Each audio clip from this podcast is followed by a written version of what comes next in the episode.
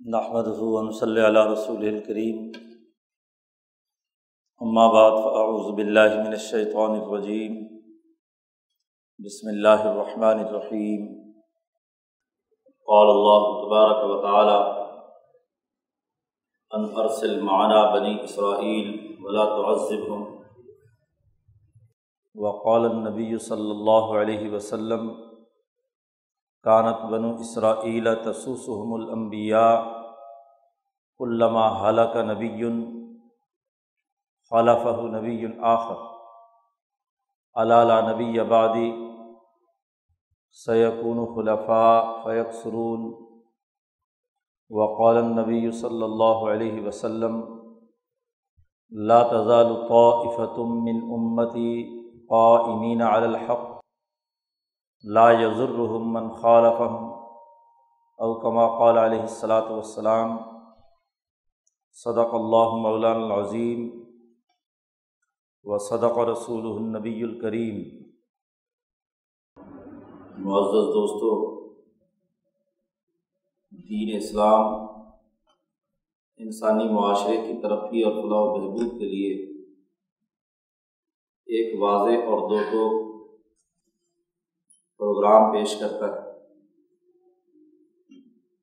دین اسلام کی بنیادی تعلیمات اس حوالے سے انسانیت کی رہنمائی کرتی ہیں کہ وہ نہ صرف اس دنیا میں کامیاب ہو، بلکہ آخرت میں کامیابی کے لیے بھی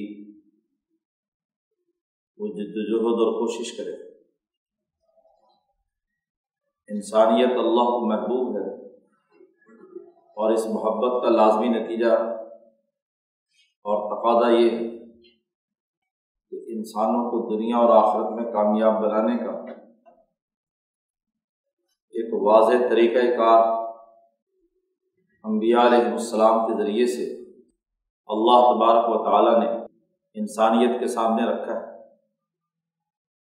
اس لیے اس حقیقت کو ہمیشہ پیش نظر رکھنا چاہیے کہ دین اسلام کا بنیادی اثاثی مقصد انسانیت کی ترقی اور فلاح و بہبود، انسانیت کو دنیا اور آخرت میں کامیاب بنانا ہے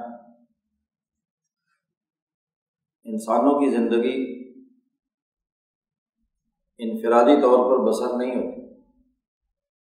انسان ایک اجتماع کا حصہ ہوتا ہے۔ اور انسانی اجتماعیت کی جو مختلف سطحیں ہیں، ان میں ایک اہم ترین سطح انسانوں کا قومی دائرے کے اندر اپنی شناخت پیدا کرنے کا عمل، قومیں اپنی اجتماعی زندگی میں آگے بڑھنے کا راستہ نکالتی قومی شناخت پیدا کرتی ہیں اور قوموں کی شناخت ان کے وجود کی ساخت آزادی اور حریت سے عبارت ہوتی ہے۔ قوم غلام بن جائیں تو اپنے انسانی وقار اور شرف سے گر جاتی ہے۔ آزادی اور حریت کے مرحلے سے گزر چکی ہوں تو ان کی مجموعی ترقی کا راستہ کھل جاتا ہے۔ غلام قوم دراصل اپنی انسانیت سے محروم ہو کر رہ جاتی ہے۔ اس کے وجود کو خطرہ لاحق ہوتا ہے۔ اس کی اجتماعی طاقت و قوت ٹوٹ پھوٹ کر بکھر جاتی ہے۔ اس کی تعلیم و تربیت، اس کی سیاست و معیشت، اس کی تہذیب و کلچر، حتیٰ کہ اس کے اپنے وجود کو خطرات لاحق ہو جاتے ہیں۔ یہ کسی قوم کی تباہی اور بربادی کا موقع ہوتا ہے۔ امبیا علیہم السلام ایسے ہی موقع پر قوموں کی رہنمائی کے لیے آتے ہیں۔ جب انسان انسانیت سے گر جائے، انسانی اجتماعیت ٹوٹ پھوٹ جائے، قومی شراخت ختم ہو جائے اور وہ حیوانوں سے بدتر زندگی بسر کرنے پر مجبور کر دی جائے۔ تو امبیا علیہم السلام کی بےست ہوتی ہے۔ دنیا میں امبیا علیہم السلام آتے ہیں۔ وہ انسانوں کو غلامی کے اس ماحول سے نکالنے کے لیے کردار ادا کرتے ہیں۔ شرک، کفر دراصل غلامی کی کچھ شکلیں ہیں۔ جس سے قوموں کے اندر آزادی فکر و عمل ختم ہو جاتی ہے۔ سوچنے، سمجھنے کی صلاحیت قید کی ان زنجیروں میں مسق ہو کر رہ جاتی ہے۔ امام شاہ ولی اللہ فرماتے ہیں کہ انسانی روح جب توحید ذات باری تعالیٰ کے ساتھ جڑتی ہے۔ تو دراصل وہ بہت سی قیودات و تقیدات کی زنجیریں توڑتی ہے بہت سے تقیدات و تعزیرات ختم ہو جاتے ہیں۔ وہ مقام لاتعین کے ساتھ اپنا ربط پیدا کر کے اپنے بہت سی قیدوں سے آزاد ہو جاتی ہے۔ لیکن جب انسان کفر اور شرک اور ظلم کے ماحول میں جکڑا جاتا ہے، تو دراصل اس کی آزادی سلب ہو جاتی ہے۔ وہ ان قیودات کا پابند بن جاتا ہے۔ وہ ان زنجیروں میں جکڑا جاتا ہے۔ اور یہی اس کی تباہی اور بربادی ہے۔ امبیا علیہم السلام انسانی روح کو آزاد کر کے اللہ کے ساتھ جوڑنے کا کام کرتے ہیں۔ وہ ذات باری تعلیٰ جو برا البرا ہے، جس کی کوئی قید اور زنجیر نہیں ہے، جو خود کسی مقام تعین میں نہیں ہے۔ اوپر نیچے دائیں بائیں ہر طرف ذات باری تعلیٰ کا وجود اس پوری کائنات کا احاطہ کیے ہوئے تو گویا کہ انسان توحید کے ذریعے سے آزادی کے مراحل طے کرتا ہے۔ ایک فرد ہی نہیں ایک جماعت ہی نہیں، ایک پوری قوم آزادی کے ان مراحل سے گزرتی ہے، ترقی کے منازل طے کرتی ہے۔ بنی اسرائیل غلام ہوئے تو موسا علیہ السلام نے آ کر اسے آزادی اور حریت عطا کی۔ بنی اسرائیل دوسری دفعہ مظالم کا شکار ہوئے تو داود علیہ السلام نے انہیں جالود کے ظلم سے نجات دلائی۔ سلیمان علیہ السلام نے حکمرانی کا نظام قائم کر کے اس قوم کا وقار بحال کیا۔ یوشا بن نون نے موسا علیہ السلام کے بعد بنی اسرائیل کو ایک شناخت عطا کی۔ ان سے پہلے یوسف علیہ السلام نے اہل مصر اور خود بنی اسرائیلیوں کو حکمرانی کے اعلیٰ مراتب پر پہنچایا۔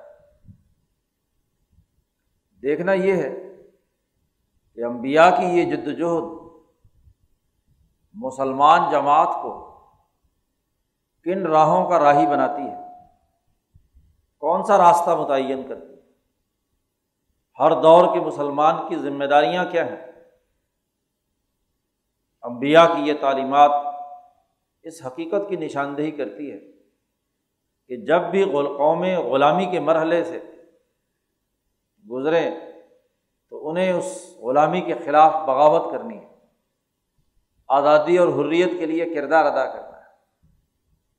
پھر حضور اقدس صلی اللہ علیہ وسلم سے پہلے کے انبیاء تو صرف ایک قوم یا ایک نسل کی آزادی اور حریت کے لیے کردار ادا کرنے کے لیے مبوس ہوئے ہیں۔ اور حضور اقدس صلی اللہ علیہ وسلم تو کل انسانیت کی آزادی اور حریت اور اس کو غلامی سے نجات دلانے کے لیے دنیا میں مبوس ہوئے۔ جس نبی کی بے ست نہ صرف قومی بلکہ بین الاقوامی دائرے میں بھی آزادی اور حریت کے لیے ہوئی ہے۔ انصاف فراہم کرنے کے لیے ہوئی۔ بین الاقوامی انسانی شناخت کو دنیا میں سیاسی، معاشی اور سماجی حوالے سے قائم کرنے کے لیے ہوئی۔ ہے اس نبی کے ماننے والوں پر تو لازم ہے کہ وہ صرف کسی ایک قوم یا نسل کی آزادی اور حریت ہی نہیں بلکہ بین الاقوامی سطح پر اقوام عالم کی آزادی اور حریت کے لیے کردار ادا کرے اور یقیناً ایک طویل زمانے تک مسلمانوں نے یہ کردار ادا کیا ہے۔ الاظم سچے اولیاء علماء ربانیین نے ہر دور میں امبیا کی سنت کو تازہ کیا ہے۔ ڈھائی سو سال سے دنیا جس عالمگیر غلامی کی جکڑ میں قید میں گرفتار ہوئی ہے، اس عالمی استعمار کے خلاف دنیا بھر کے جن خطوں میں بھی آزادی اور حریت کی جد وجہد ہوئی ہے، تو وہ دراصل امبیا علیہم السلام ہی کی تعلیمات اور علماء ربانی ہی کی جد وجہد کا ثمرہ ہے۔ یہ بر عظیم پاک و ہند غلام بنتا ہے۔ تو اس غلامی کے خلاف مزاحمتی شعور انہیں علماء ربانی نے منتقل کیا ہے۔ آزادی اور حریت کی جنگ لڑی ہے۔ ہندوستان غلام ہوا تو امام شاہ ولی اللہ دہلوی نے واضح طور پر اعلان کر دیا۔ کہ یاجب بزل الجہدی اعلیٰ اہل آرا الکلیہ، کہ جتنے بھی مفاد عامہ کی فائدے انسانی کی رائے رکھنے والے لوگ ہیں، ان پر واجب ہے کہ وہ اپنی جدوجہد اور کوشش اس سامراجی نظام کے خلاف مزاحمتی شعور کے لیے وقف کر دیں۔ وہ لوگ جو سفلی خواہشات اور انفرادی مفادات کے مرض میں مبتلا ہیں، قوم پر مسلط ہو چکے ہیں۔ انہوں نے فاسد نظام انسانی معاشرے پر مسلط کر دیا ہے۔ ان کے خلاف مزاحمتی عمل کرنا فرائد و واجبات میں سے اور نہ صرف یہ، بلکہ اس حقیقت کی نشاندہی بھی کی کہ جس زمانے میں ایسی حالت پیدا ہو جائے کہ قوم غلام ہو جائے، تو صرف فرائض کے بعد باقی تمام نوافل اور وظائف سے۔ سب سے بہترین اور افضل اعمال یہی جد وجہد اور کوشش۔ من افضل اعمال البر، نیکیوں کے اعمال میں سب سے افضل ترین عمل۔ آزادی اور حریت کی جد وجہد اور کوشش کرنا۔ ہے امام شاہ ولی اللہ دہلوی نے سترہ سو سینتالیس میں حجت اللہ البالغ لکھی ہے۔ ہندوستان میں ایسٹ انڈیا کمپنی کی آمد سولہویں صدی سے شروع ہو جاتی ہے۔ مستقبل کی تصویر ان کے سامنے ہے اور اس زمانے میں فرماتے ہیں کہ جتنے بھی انفرادیت پسند اور مفاد پرست لوگ حکمران طبقے کے طور پر مسلط ہو جائیں، تو ان کے خلاف مفاد عامہ کی سوچ رکھنے والوں کو میدان عمل میں نکلنا فرض اور واجب ہے۔ دوسری جگہ پر امام شاہ ولی اللہ نے فرمایا کہ میں دیکھ رہا ہوں کہ اس ہندوستان پر ظلم کی حکمرانی قائم ہے۔ یوسلط علیہم عمارت آس کاٹ کھانے والی حکومت جو انسانیت کو کاٹ رہی ہے۔ تباہ و برباد کر رہی ہے آزا کہتے ہیں عربی میں، کسی کو دانتوں سے پکڑ کر بمبوڑنا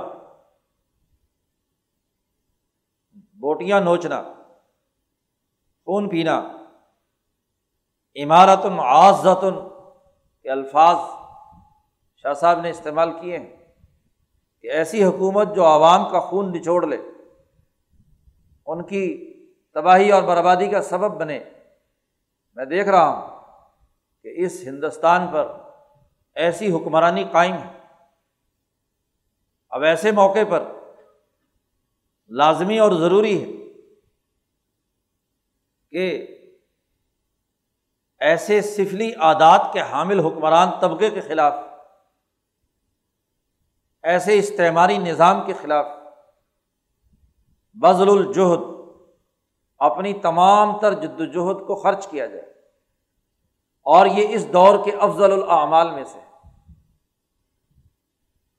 آزادی اور حریت کا نظریہ امبیا کے ان جانشینوں نے دو ٹوک انداز میں واضح کیا۔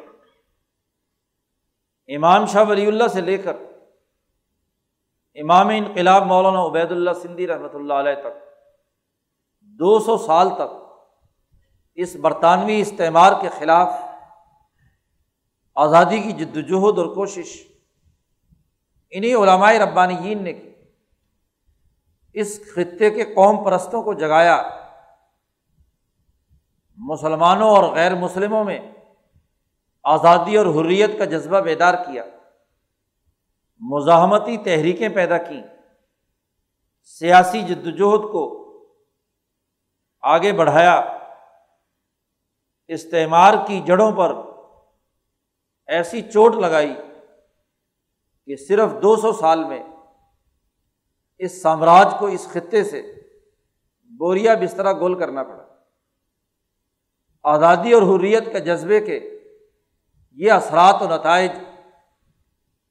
انسانی معاشرے پر دور تک محسوس کیے جائیں گے۔ قومی آزادی کا شعور پیدا کیا۔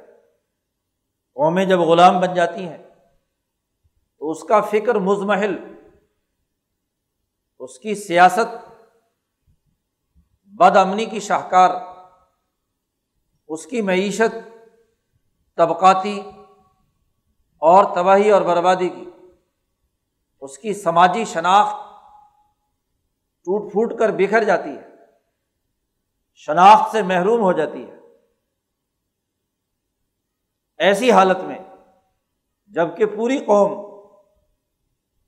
گونا گو امراض میں مبتلا ہو، وہاں اس کے اندر آزادی اور حریت کا ولولہ پیدا کرنا،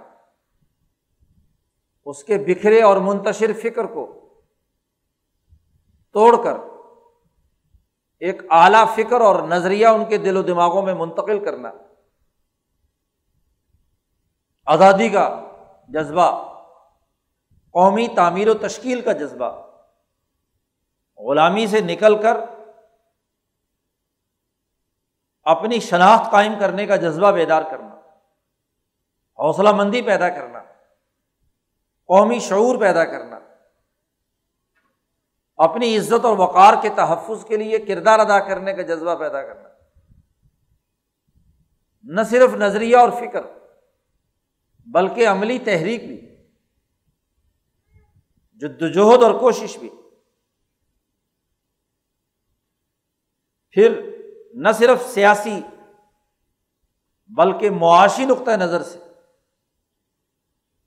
ان کے اندر سرمایہ پرستی اور جاگیرداری کے خلاف مزاحمتی تحریک پیدا کرنا، اپنے معاشی وسائل کے تحفظ اور اس کے مثبت یا منفی استعمال کو درست تناظر میں سمجھنا۔ یہ وہ آزادی اور حریت کا نظریہ تھا جو ان علماء ربانیین نے اس مزمحل قوم کے اندر پیدا کیا۔ ذرا شاہ ولی اللہ کی کتابیں پڑھو۔ شاہ عبد العزیز صاحب کے تحریرات کا مطالعہ کرو۔ شاہ اسماعیل شہید، سید احمد شہید کی عملی جد وجہد اور ان کے مکاتیب و تحریرات کو پیش نظر رکھو۔ شاہ اسحاق کی جد وجہد حاجی امداد اللہ مہاجر مکی کا کردار، مولانا قاسم ننوتوی اور مولانا گنگوئی کی جد وجہد اٹھارہ سو ستاون کے ان الاظم مجاہدین، جو نہ صرف علماء ربانیین، رہنمایان قوم نہ صرف مسلم بلکہ غیر مسلم ہندوؤں کے اندر بھی وہ اعلیٰ ترین حریت کے جذبات پیدار کیے، جنہوں نے اپنی اس دھرتی کی آزادی اور حریت کے لیے کردار ادا کیا۔ وہ عظیم جدوجہد جو دارالعلوم کی شکل میں انسانیت کے سامنے آتی ہے۔ جمیعت الانصار اور جمیعت علماء ہند کی صورت میں سامنے آتی ہے۔ تحریک ریشمی رومال، تحریک خلافت، تحریک سول نافرمانی کی صورت میں انسانیت کے اندر اس نے ولولا اور جذبہ پیدا کیا ہے۔ آزادی کا شعور دیا ہے۔ قومی شناخت پیدا کی ہے۔ اعلیٰ نظام قائم کرنے کے لیے تحریک ان میں برپا کی ہے۔ یہی تو وہ جد وجہد اور کوشش جس نے اس بر عظیم پاک و ہند کو آزادی عطا کی۔ قوم کی تعمیر و تشکیل کے لیے کردار ادا کرنے کا موقع پیدا کیا۔ انیس سو سینتالیس کا وہ تاریخی موقع، جب یہ بر عظیم پاک و ہند استعمار کے ناپاک عزائم اور ان کی حکومتوں سے چھٹکارا حاصل کرتا ہے۔ آزادی کی نعمت سے بہراور ہوتا ہے۔ آزادی اور حریت کا جذبہ اعلیٰ ترین درجے میں اس میں پیدا ہوتا ہے۔ عملاً اس خطے کو انگریز سامراج کے تسلط سے آزادی حاصل ہوتی ہے۔ یہ تو ایک مرحلہ ہے۔ یہ مکمل آزادی نہیں۔ یہ تو ایک ایسی منزل تھی جس نے اس آزادی اور حریت کے سفر پر ایک مرحلہ طے کیا ہے۔ ایک درجہ آگے بڑھی ہے۔ ضرورت دراصل اس حقیقت کی تھی کہ اس موقع کی اساس پر آزادی اور حریت کے اس جذبے کے نتیجے میں قومی شناخت اور وقار، قومی ترقی، اپنی اجتماعی ترقی کی سوچ اور فکر کو پروان چڑھانا اور اس کی اساس پر اپنی کھوئی ہوئی عظمت کو بحال کرنا ہے۔ اگست کے اس ایسے موقع پر کہ جب چودہ اور پندرہ اگست کی درمیانی رات کو یہ خطہ آزادی کے مراحل طے کر رہا تھا۔ تو آزادی کے اصل اور حقیقی مفہوم کو سمجھا جانا بڑا ضروری اور آزادی اور حریت کے ان الاظم لوگوں کو سمجھنا۔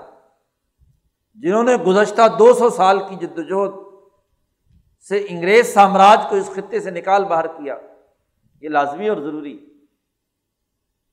قومیں اپنے فریڈم فائٹرز کو یاد رکھتی ہیں۔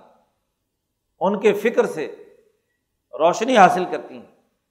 ان کی جد وجہد سے آئندہ کے لاہ عمل اور مستقبل کی حکمت عملی طے کرتی ہیں۔ یہاں عجیب حال ہے کہ حریت پسندوں کو بھلا کر، رجت پسندوں، انگریز کے اعلی کار اور کاسا لیس لوگوں کو سوسائٹی نے اپنا لیڈر اور رہنما مان لیا۔ ان کے پیچھے چلنے لگے۔ بالخصوص ہمارے اس خطے میں، ہمارے اس ملک میں قومی شناخت سے ہٹ کر ایسے تخیلات اور رومانویت کے دائرے میں اس قوم کو مبتلا کر دیا، جن کا حقائق سے کوئی واسطہ نہیں۔ ملک وجود میں آیا قومی ریاست کے طور پر۔ ان بین الاقوامی معاہدات کے تحت جو دونوں ملکوں کے قیام کا باعث بنے، یا انیس سو بیس کے بعد سے لے کر اب تک ممالک کے قیام کی شناخت بنتے ہیں۔ وجود میں آئی ہے ریاست قومی بنیادوں پر، اور ہمیں رومانویت کے اندر مبتلا کر کے کہا گیا۔ کہ قومی شناخت کی بنیاد پر نہیں، ایک مذہبی شناخت کی بنیاد پر ملک وجود میں لایا گیا۔ یعنی جو حقیقت ہے، اس کے برخلاف صرف پروپگنڈے کے زور پر اسلامی ریاست کا ڈنڈورا پیٹا گیا۔ اسلامی ریاست کے گن گیت گائے گئے۔ اسلامی ریاست کے نام پر لوگوں کو بے وقوف بنایا گیا۔ اور آج اڑسٹھ سال گزرنے کے باوجود نہ اسلام ہے نہ ریاست۔ ریاست کی اپنی شناخت ختم ہو چکی ہے۔ ریاستی رٹ جب کسی سوسائٹی میں قائم ہوتی ہے تو وہ امن و امان کو یقینی بناتی ہے، بد امنی کا خاتمہ کرتی ہے۔ ریاستی رٹ کسی سوسائٹی پر قائم ہو جائے تو وہ عدل و انصاف فراہم کرتی ہے۔ انسانوں کو مظالم سے نجات دلاتی ہے۔ ریاستی رٹ کا بنیادی مقصد ہی ہے کہ معاشی خوشحالی پیدا کرے۔ قوم کو بدحالی سے نجات دلائے۔ معاشی خوشحالی نہیں، عدل و انصاف نہیں، امن و امان نہیں، تو ریاست کیسی؟ ایسی ریاست تو دراصل ریاست کہلانے کے قابل نہیں۔ وہ نام ہوگی، رسم ہوگی، حقیقت کچھ نہیں۔ اگر ریاستی رٹ اپنی سوسائٹی کے ظالم لوگوں، حکمران طبقوں کو کنٹرول کرنے کی اہلیت نہیں رکھتی تو ریاست ختم۔ اسلام تو بہت بات کی بات۔ پھر جس نیشنلزم پر ریاست وجود میں آئی، جس بین الاقوامی قانون کے تحت ریاست وجود میں آئی، اس کی اساس پر کوئی سیاسی معاشی جدوجہد سوسائٹی میں مفقود۔ ملک کے پہلے گورنر جنرل حلف اٹھاتے ہیں ملک کے قومی ریاست کے تناظر میں، حکمران کے طور پر۔ اور ہم کہتے ہیں اسلامی ریاست بھلا بتاؤ کہ کوئی ریاست کسی بین الاقوامی قانون کے تحت وجود میں آئی ہو اور وہ بین الاقوامی نظام اس میں اسلام نام کی کوئی چیز نہ ہو، تو اس قانون کی روشنی میں جو ریاست وجود میں آئے گی وہ اسلامی کیسے ہوگی؟ دھوکہ اور فراڈ۔ اقوام متحدہ جو انیس سو پینتالیس میں بنی، چار دنیا کی بین الاقوامی سامراجی قوتوں نے بنائی۔ اس میں ایک بھی اسلامی ملک نہیں ہے۔ ان چاروں کو ویٹو پاور حاصل تھی۔ چائنا تو بہت بعد میں اقوام متحدہ میں ویٹو پاور لے سکا۔ اس سے پہلے تو یہ چار طاقتیں تھیں۔ ان چار طاقتوں میں ایک بھی اسلامی خلافت نہیں۔ تو اس اقوام متحدہ کے منظور کردہ کسی قانون کے تحت وجود میں آنے والی ریاست اسلامی کیسے ہوگی؟ یہ اڑسٹھ سال سے مطالعہ پاکستان کے نام پر جو دھوکہ دیا جا رہا ہے۔ اس پر کوئی عقلی سوال، کوئی قانونی سوال کرنے کی ہمارے اندر ضرورت اور ہمت کیوں ختم ہو گئی؟ ہے الفاظ ہیں۔ پہلے گورنر جنرل صاحب کے حلف اٹھاتے وقت کہ قانون کے تحت قائم ہونے والے پاکستان کے گورنر جنرل کی حیثیت سے میں برطانیہ کے حکمران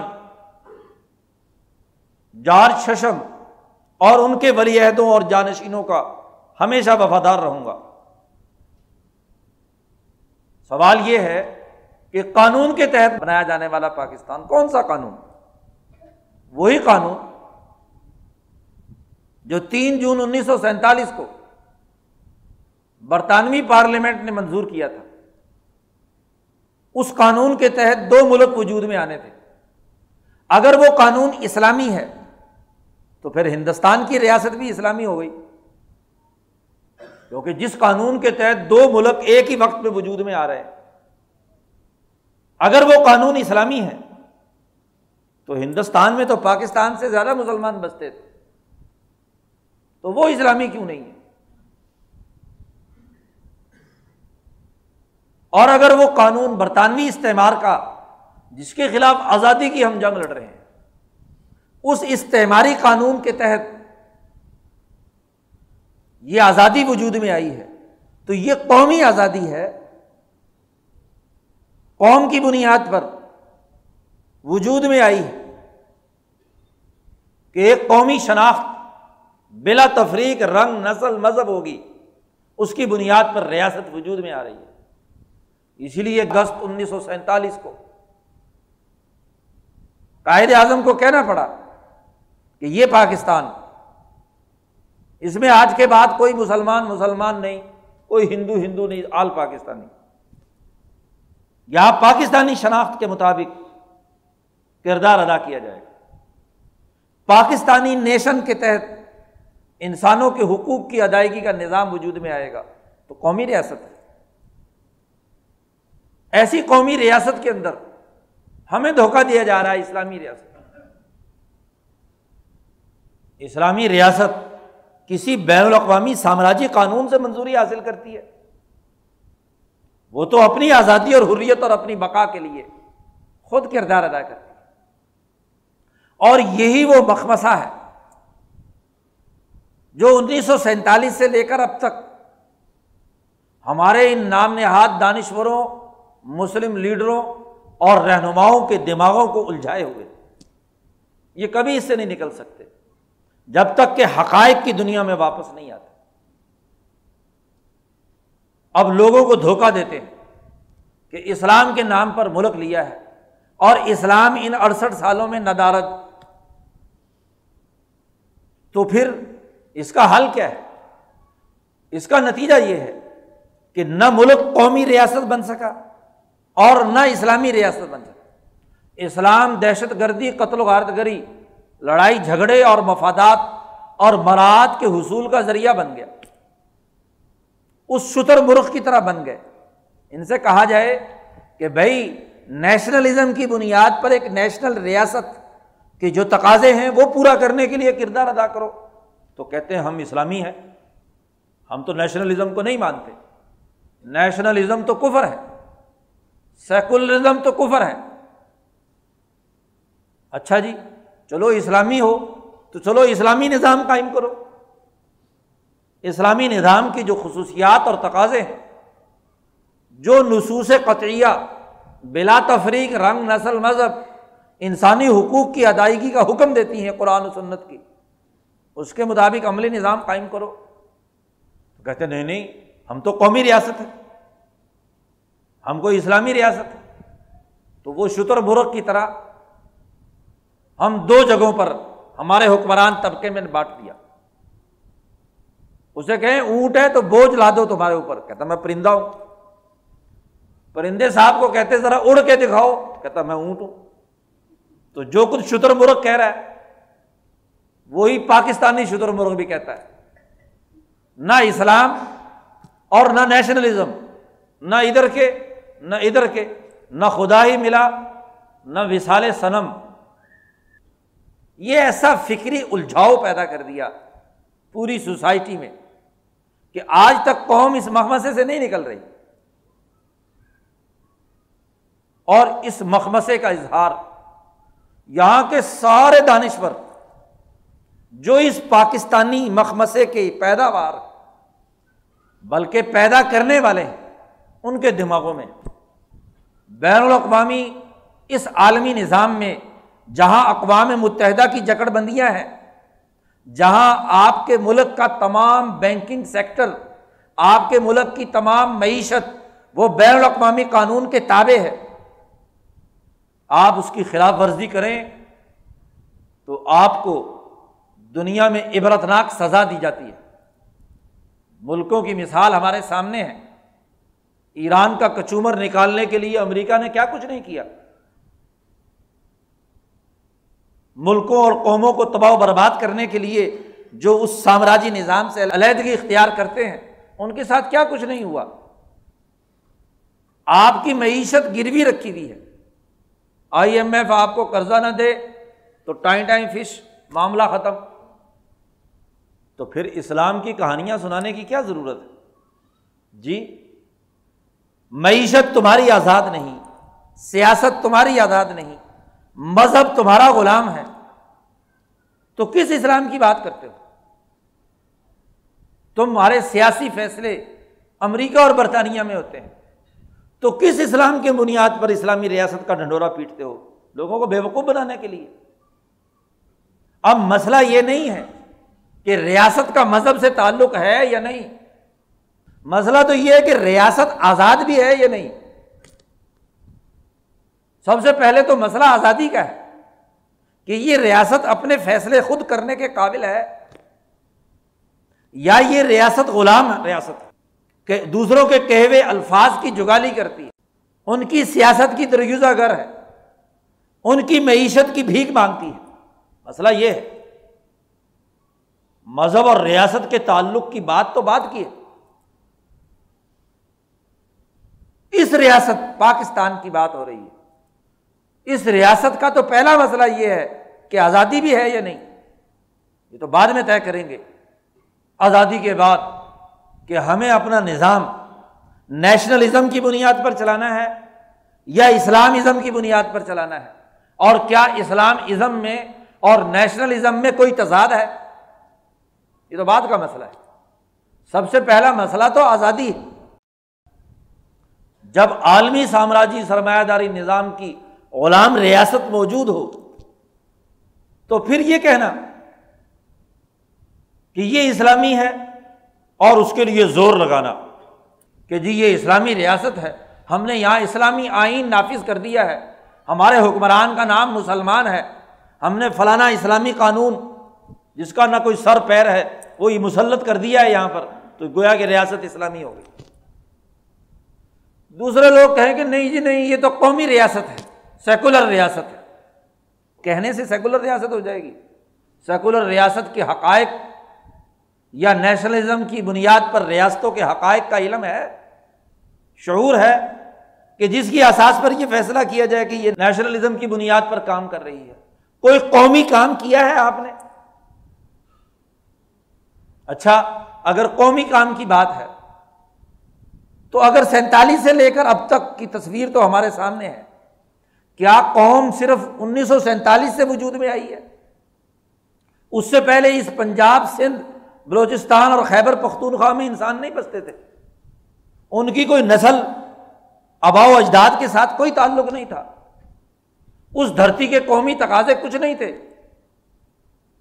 یہ آسمان سے اتری ہی چودہ اور پندرہ اگست کی درمیانی رات کو نئی نسل، جو نئی قوم کے طور پر وجود میں آئی اگر قومی بنیادوں پر ہی بات کرنی ہے، تو اس قوم کی احساس تو صدیوں سال پرانی۔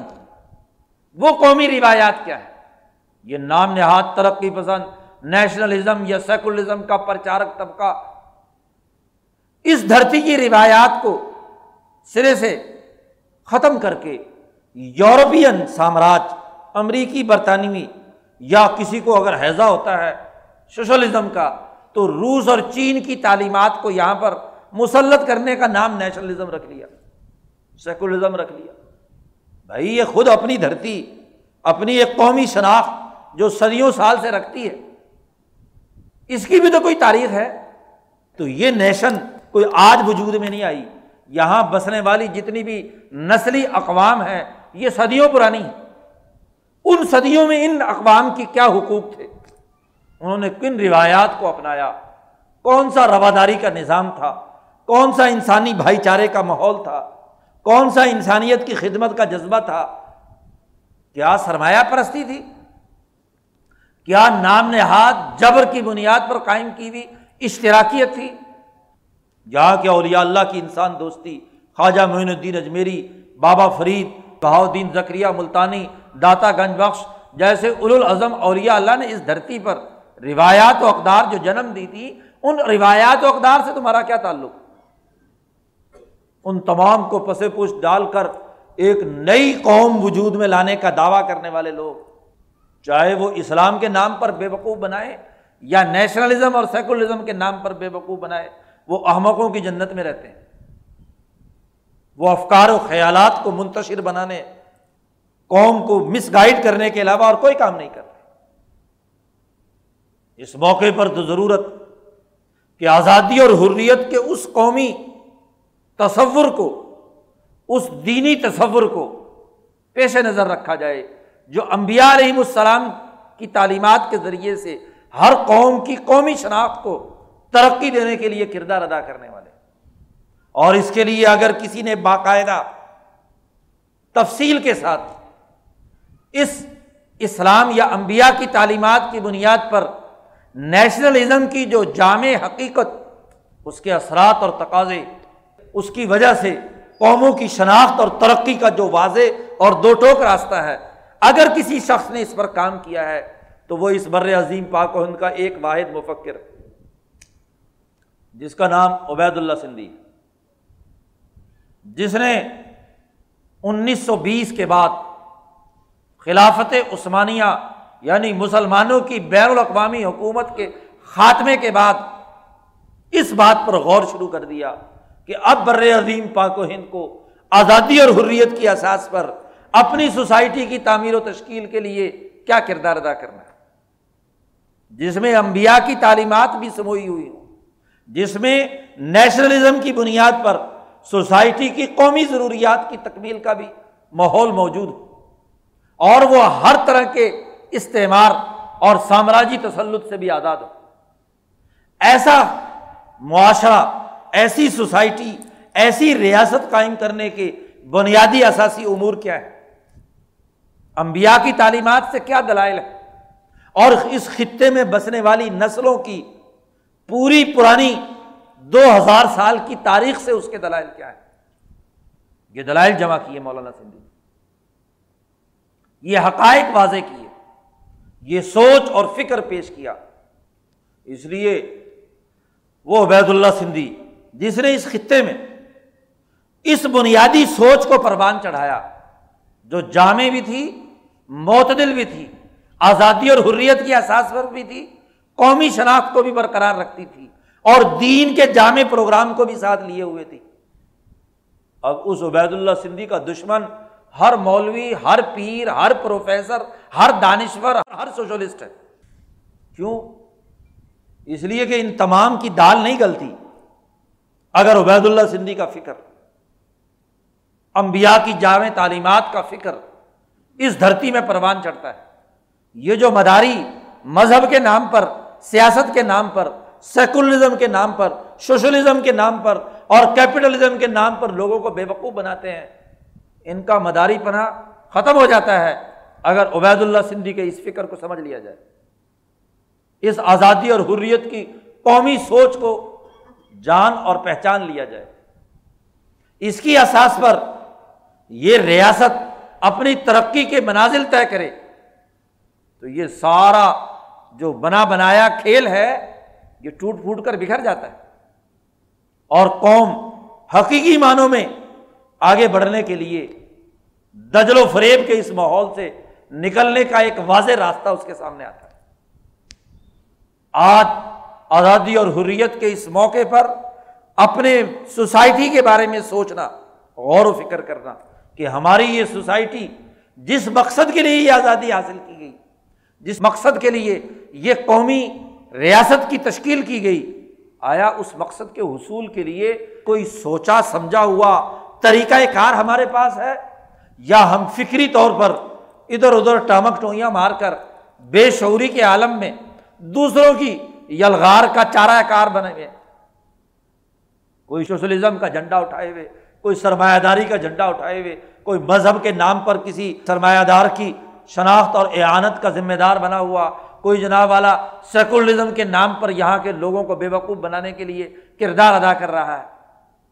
مذہب کی آیتیں پڑھ پڑھ کر لوگوں کو سرمایہ داری کا اعلی کار بنانا جاگیرداری کا حامی بنانا، سرمایہ پرستی کا نمائندہ بنانا، یا مذہبی کی آیتیں پڑھ پڑھ کر لوگوں کو بے وقوف بنانا، سیاست سے دور رکھنا، مذہب کی روایات اور محض رسومات کو لوگوں میں فروغ دینا، یا ترقی پسندی کے نام پر سوشلزم اور سیکولرزم کی کچھ خود ساختہ الفاظ لینن اسٹالن کے اور موزتوں کے لوگوں کے سامنے بیان کر کے اپنا علم جھاڑنا اور ان کو اصل راستہ انسانیت کی ترقی کا نہ بیان کرنا، یہ سب سے بڑی حماقت اور بے وقوفی ہے۔ جب تک اس حماقت اور بے وقوفی اس مخمسے سے نہیں نکلتے، اور آزادی اور حریت کے اس درست مفہوم کو، اس صحیح تعلیم کو اپنے اندر نہیں اس کا شعور پیدا کرتے، تو ہم حقیقی معنی میں اپنی قومی ترقی کے لیے کردار ادا کرنے کے مواقع حاصل نہیں کر پائیں۔ گے آج ہمیں اپنا نظریہ درست کرنا ہے۔ سوچ صحیح کرنی ہے، شعور پیدا کرنا ہے، اس دھرتی کے تقاضوں کو سمجھنا ہے۔ یہ ریاستوں کی لکیریں الٹی سیدھی، یہ بنتی رہتی ہیں، بگڑتی رہتی ہیں۔ نسلیں صدیوں سے ہیں اور آگے جب تک اللہ کو منظور ہوگا، انسانیت اس دھرتی پر قائم رہے گی۔ تو اس انسانیت کی بقا کا راستہ کیا ہے؟ اس کی ترقی کے لیے کردار ادا کرنے کے مواقع کیا ہے اس کی قومی شناخت پیدا کرنے کا صحیح طریقہ کار کیا ہے؟ وہ امبیا کے سچے جانشین امام شاہ ولی اللہ سے لے کر امام انقلاب مولانا عبید اللہ سندھی تک اور پھر ان کی ان تعلیمات کو اس دھرتی میں فروغ دینے کے لیے حضرت اقدس مولانا شاہ سعید احمد رائے پوری تک جن لوگوں نے جدوجہد اور کوشش کی ہے، اسے سمجھنا، اس کے مطابق اپنے کردار اور رخ کو متعین کرنا، آگے بڑھنا، یہی اس دور کا تقاضا ہے، اس دن کا تقاضا ہے، اس ماحول کا تقاضا ہے۔ اگر ہم یہ تقاضا پورا نہیں کرتے تو دنیا کی ذلت اور آخرت کی ذلت ہماری منتظر ہے۔ اللہ تعالیٰ ہمیں اس ذلت اور اس تباہی و بربادی کے عذاب سے نجات دلائے اور واضح اور دو ٹوک شعور کی بنیاد پر جد وجہد کا صحیح اور سیدھا راستہ سمجھنے کی ہمیں توفیق عطا فرمائے۔ وہ آخر داوانہ الحمد للہ رب العالمین۔